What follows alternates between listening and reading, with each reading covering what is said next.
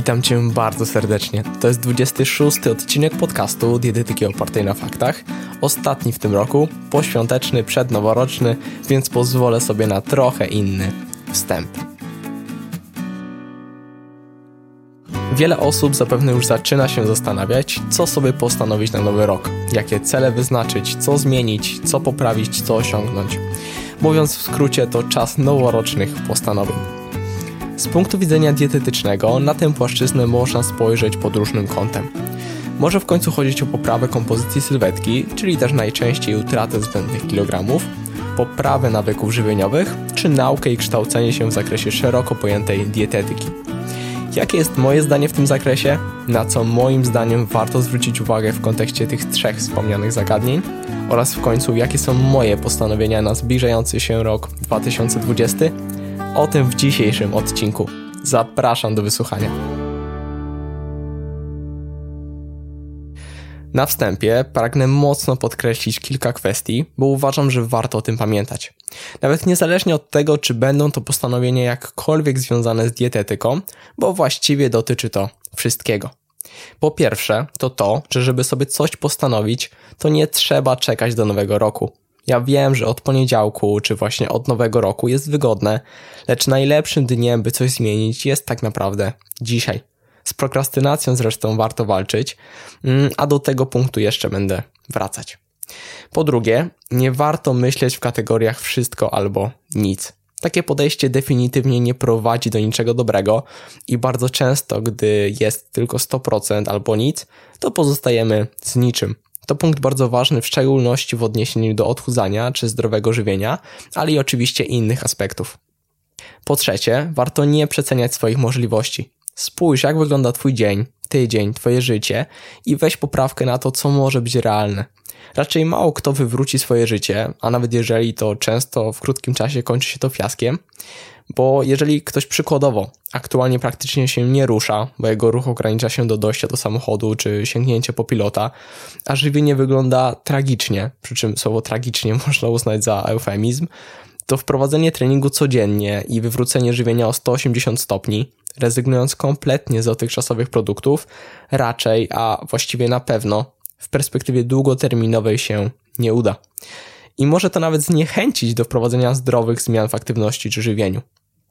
Także powolne i realne, lecz konsekwentne zmiany są świetnym rozwiązaniem.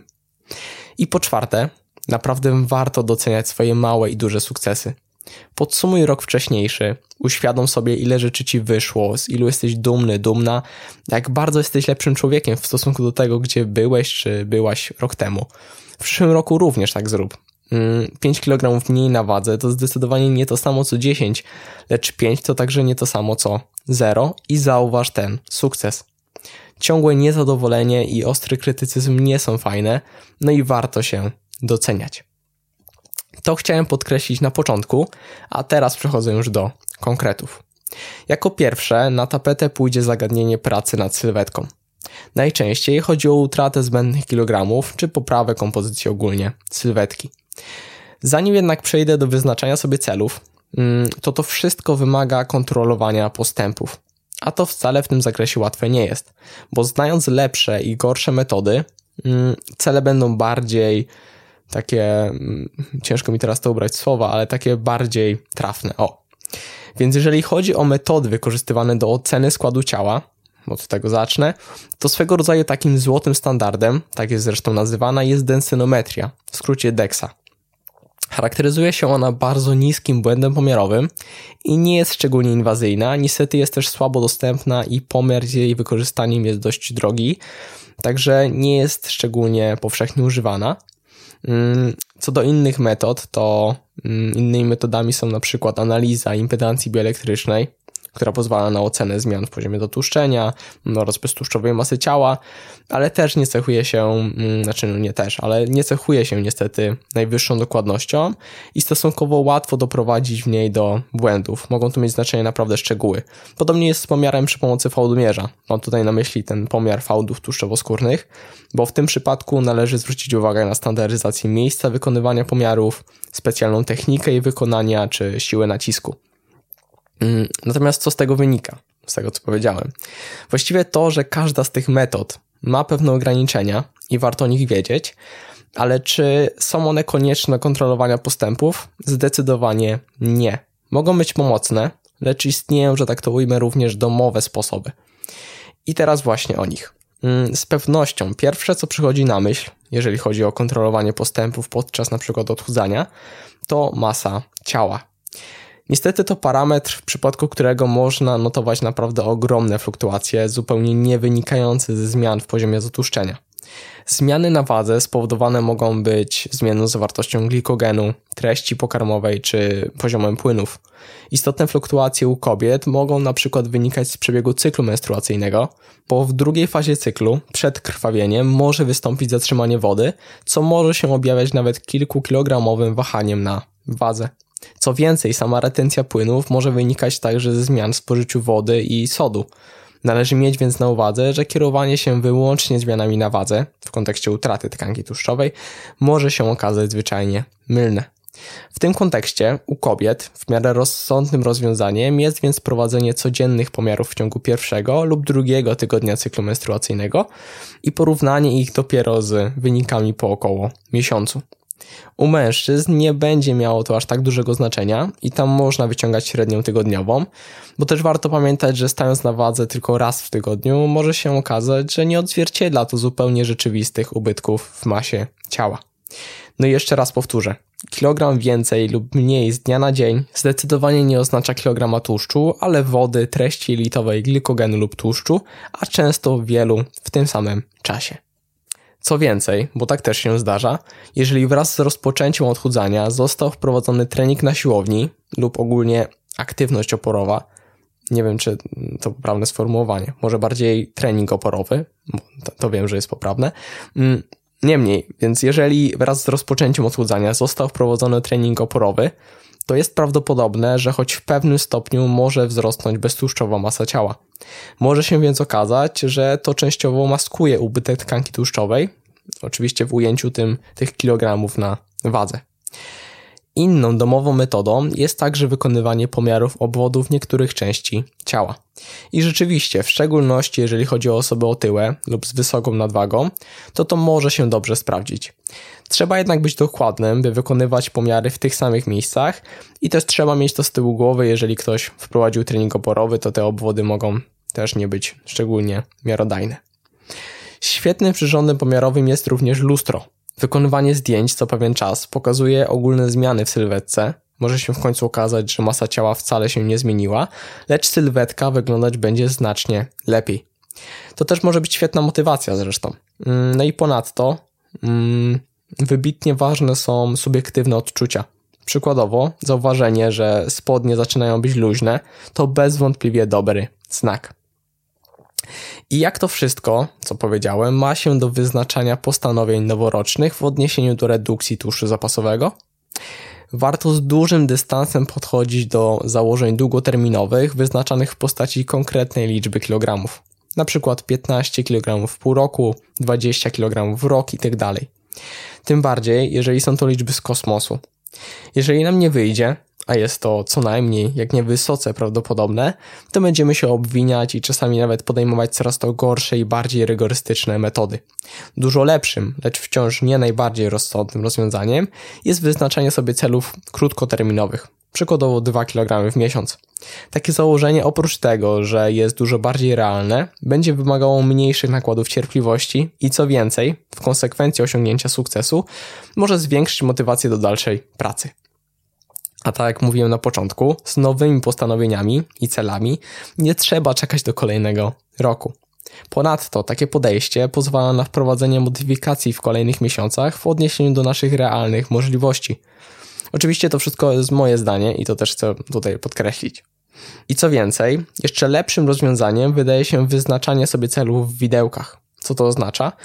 Przykładowo przy założeniu 2 kg w miesiąc, uzyskanie tylko, przy czym tylko w takim cudzysłowie, 1,5 kg może okazać się niesatysfakcjonujące i demotywujące, mm, potencjalnie skłaniające do bardziej drastycznych rozwiązań.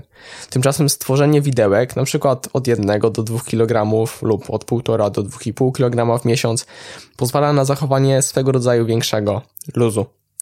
Czyli podsumowując, jeżeli chodzi o cele dotyczące odchudzania, moim zdaniem dobrą metodą jest strategia krótkoterminowa, obejmująca widełki w utracie masy ciała. Przypominam, że warto wyciągać średnie tygodniowe, bo będzie to bardziej miarodajne, a u kobiet wyniki porównywać co cykl menstruacyjny w pierwszym lub drugim tygodniu.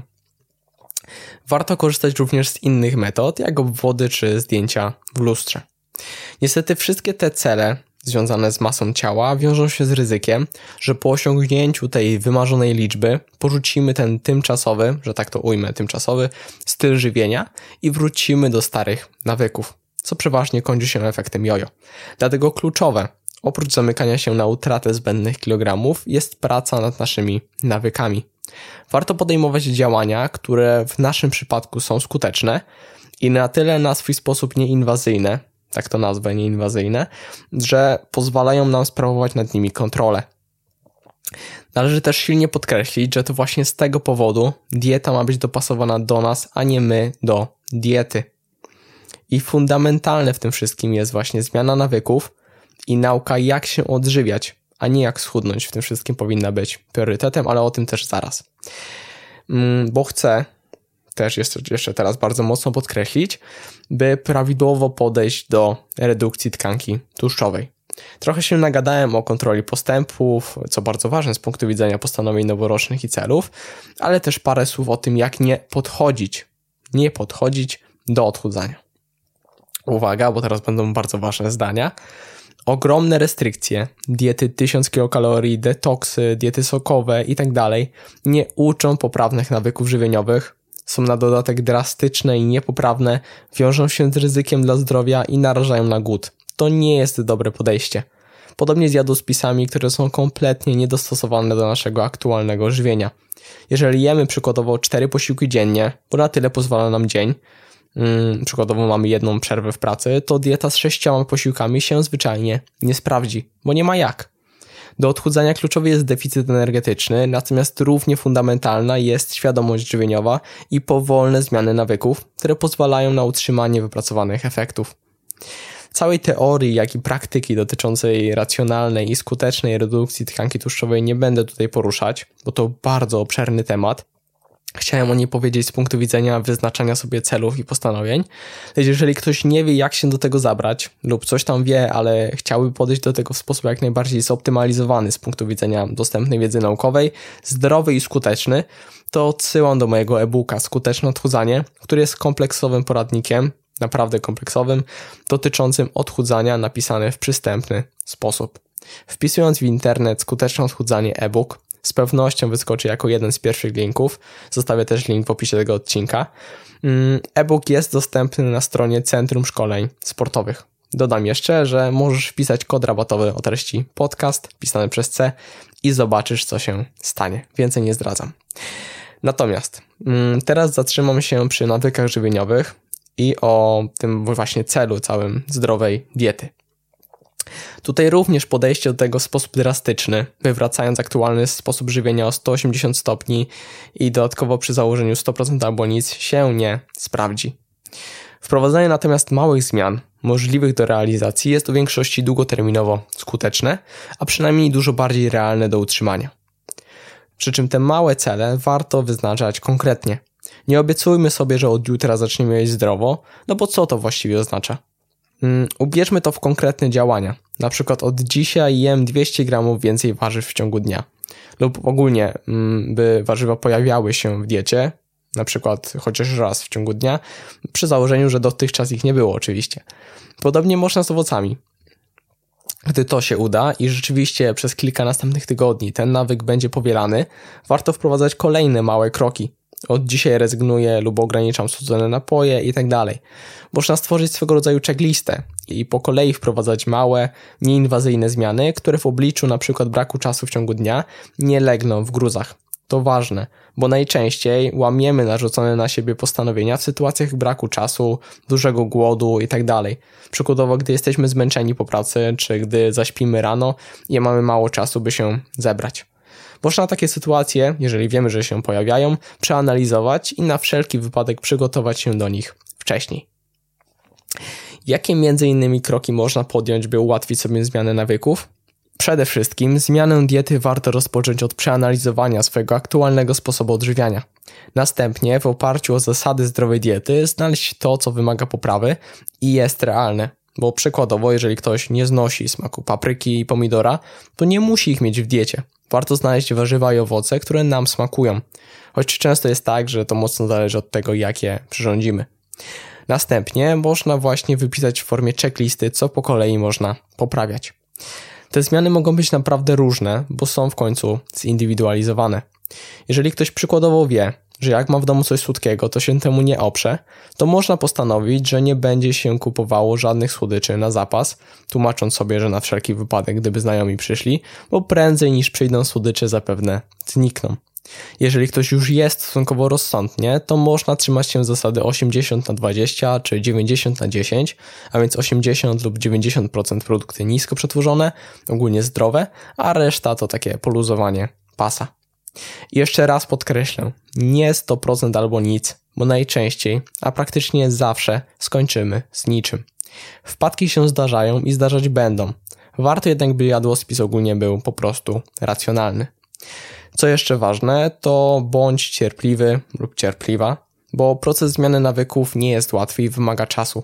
Z nawykami żywieniowymi jest bardzo podobnie jak z innymi. Jeżeli w życiu towarzyszył Ci jakikolwiek zły nawyk, którego próbowałeś czy próbowałaś wyeliminować, to zapewne zdajesz sobie sprawę z trudności takiego zadania. Im więc prostsze, mniejsze i mniej inwazyjne zmiany wprowadzasz w swoim żywieniu, tym krótszy czas potrzebny do ich zautomatyzowania. Mm, dobrze, Teraz przyszła pora na ostatnie postanowienie, o którym chciałem wspomnieć, a mianowicie nauka w kierunku dietetyki i oczywiście mowa tu o takim kształceniu dodatkowym, poza ewentualnymi studiami. Jeżeli chodzi o dietetykę, to jest wiele wartościowych źródeł wiedzy. Są te bardziej naukowe, jak publikacje naukowe, książki akademickie czy wytyczne różnych organizacji. Mm, publikacji naukowych można szukać za pośrednictwem wyszukiwarki badań naukowych, np. PubMed, i w tym zakresie odsyłam do mojego filmu pod tytułem O czym powinieneś wiedzieć, czytając badania naukowe. Film ten można znaleźć na YouTubie, na kanale Dietetyka oparte na faktach, jak i pozostawię link w opisie podcastu. Wytyczne, czy też normy różnych organizacji to także świetne źródło wiedzy. Na przykład normy Instytutu Żywności i Żywienia, wytyczne grupy robocze Europejskiego Towarzystwa Kardiologicznego i Europejskiego Towarzystwa Miażdżycowego do spraw leczenia zaburzeń lipidowych w tym przypadku, mm, czy różnego rodzaju publikacje EFSA, WHO dotyczące różnych zagadnień, a w przypadku dietetyki sportowej publikacje ISSN-u czy AIS, czyli Międzynarodowego Towarzystwa do Spraw Żywienia w Sporcie i Australijskiego Instytutu Sportu. Są również bardziej przystępne, że tak powiem, treści, mm, jak właśnie artykuły, filmy, podcasty bazujące na dowodach naukowych oczywiście. Tu świetnych źródeł jest dużo, choć dużo jest i kiepskich. Niemniej przykładowo warto czytać teksty publikowane przez Tadeusza Sowińskiego, mm, Damiana Parola, Dietetykę Nie na Żarty, Magdalenę Hajkiewicz, Bartka Pomorskiego, a więc Akademii Dietetyki Sportowej. Ogólnie świetnych autorów jest naprawdę wiele więc nie sposób ich tutaj wszystkich wymienić. Mam nadzieję, że nikt się nie obrazi. Mm, co do podcastów jeszcze, bo wiem, że e, sporo osób jest zainteresowanych, to polecam również podcasty od Justyny Świetlickiej, Owsiana, Magdaleny Hejkiewicz, mm, Doroty Traczyk, To Tylko Dieta, SST czy Barbell Kitchen. Jak do tego podejść w kontekście postanowień noworocznych? Mm, można wybrać konkretną liczbę minut lub ilość treści, jaką się chce na naukę poświęcić. Przykładowo, nikogo 10 minut mniej w social media nie zbawi, a można ten czas poświęcić właśnie na czytanie tego rodzaju publikacji i każdego dnia się dokształcać. Jeżeli chodzi o książki, to świetną podstawą jest żywienie człowieka, podstawy nauki o żywieniu. Można również sięgnąć po biochemię, przykładowo Bańkowskiego, a już głębiej to zależy od specjalizacji. W dietetyce sportowej przykładowo świetnym wyborem będzie obszerna pozycja dietetyki sportowej PZWL, jak i żywienie w sporcie Anity Bin. To oczywiście tylko kilka pozycji, lecz jeżeli ktoś się z nimi nie zapoznał, a chce, to warto. No dobrze. Mm, to teraz kilka słów o moich postanowieniach, już tak na sam koniec. Mm, no i nie przedłużając od razu, należy do nich między innymi mm, w dalszym ciągu publikowanie regularnie treści to jest podcast co dwa tygodnie w niedzielę o 11.00 oraz film na kanał na YouTubie również co dwa tygodnie o 11.00 w niedzielę. Chciałbym w przyszłości tę częstotliwość zwiększyć, lecz na razie mm, Jeżeli chciałbym utrzymać taką regularność, to tylko taka częstotliwość jest możliwa. Niemniej w przyszłości może się uda, ale na razie nie obiecuję. Po drugie, chcę otworzyć się na nowe kanały, takie jak Twitter, oraz więcej uwagi poświęcić na newsletter. Obiecałem raz w tygodniu wartościowy content i tak też już czynię. Mm, moim kolejnym celem jest wydanie przynajmniej jednego nowego e-booka, co właściwie jest już pewne, gdyż jestem w trakcie jego pisania. Mm, tytuł e-booka to Czy należy się bać współczesnej żywności? Premiera jego będzie już niebawem, bo planuję pod koniec lutego, niemniej więcej będę zdradzał bliżej owego terminu. Chcę również wydać kurs. To trochę bardziej odległy plan, lecz jeżeli tutaj w podcaście o nim wspominam, to będę musiał się z niego wywiązać. Tutaj szczegółów na razie nie będę zdradzać. Mm, chcę także przeczytać minimum 30 książek w roku 2020. Tyle uważam za zdecydowanie realne, średnio 3 w miesiącu. Mm, już pierwszą zresztą zacząłem. W tym zakresie chciałbym dodawać Instastory i zapisywać tę relację, mm, które książki przeczytałem, które polecam oraz które nie. Będą to książki zarówno z zakresu dietetyki, jak i wielu innych dziedzin. E, wielu już mam zresztą kupionych. Także zapraszam na Instagram dietetyka.oparta na faktach i postaram się tam te książki dodawać. No i co? Mm, jest jeszcze parę postanowień, jak budowanie coraz to lepszych relacji, więcej uwagi poświęcenie rodzinie, znajomym. Jest kilka postanowień finansowych, ale to już są takie bardziej mm, prywatne Mm, kwestie, nie chcę tutaj szczególnie w nie wchodzić. Zresztą o te wszystkie rzeczy staram się dbać od dawna, a sformułowanie postanowienia noworoczne to tylko taka swego rodzaju łatka. Mm, no dobrze, to już tyle ode mnie. No i co, pragnę życzyć Tobie, drogi słuchaczu, wspaniałego roku 2020, spełnienia wszystkich realnych i racjonalnych, nie tylko dietetycznych postanowień. Trzymam za Ciebie kciuki. No i do usłyszenia w przyszłym roku. Trochę dziwnie to brzmi, ale tak, do usłyszenia w roku 2020. Żegnam Cię z uśmiechem. Cześć!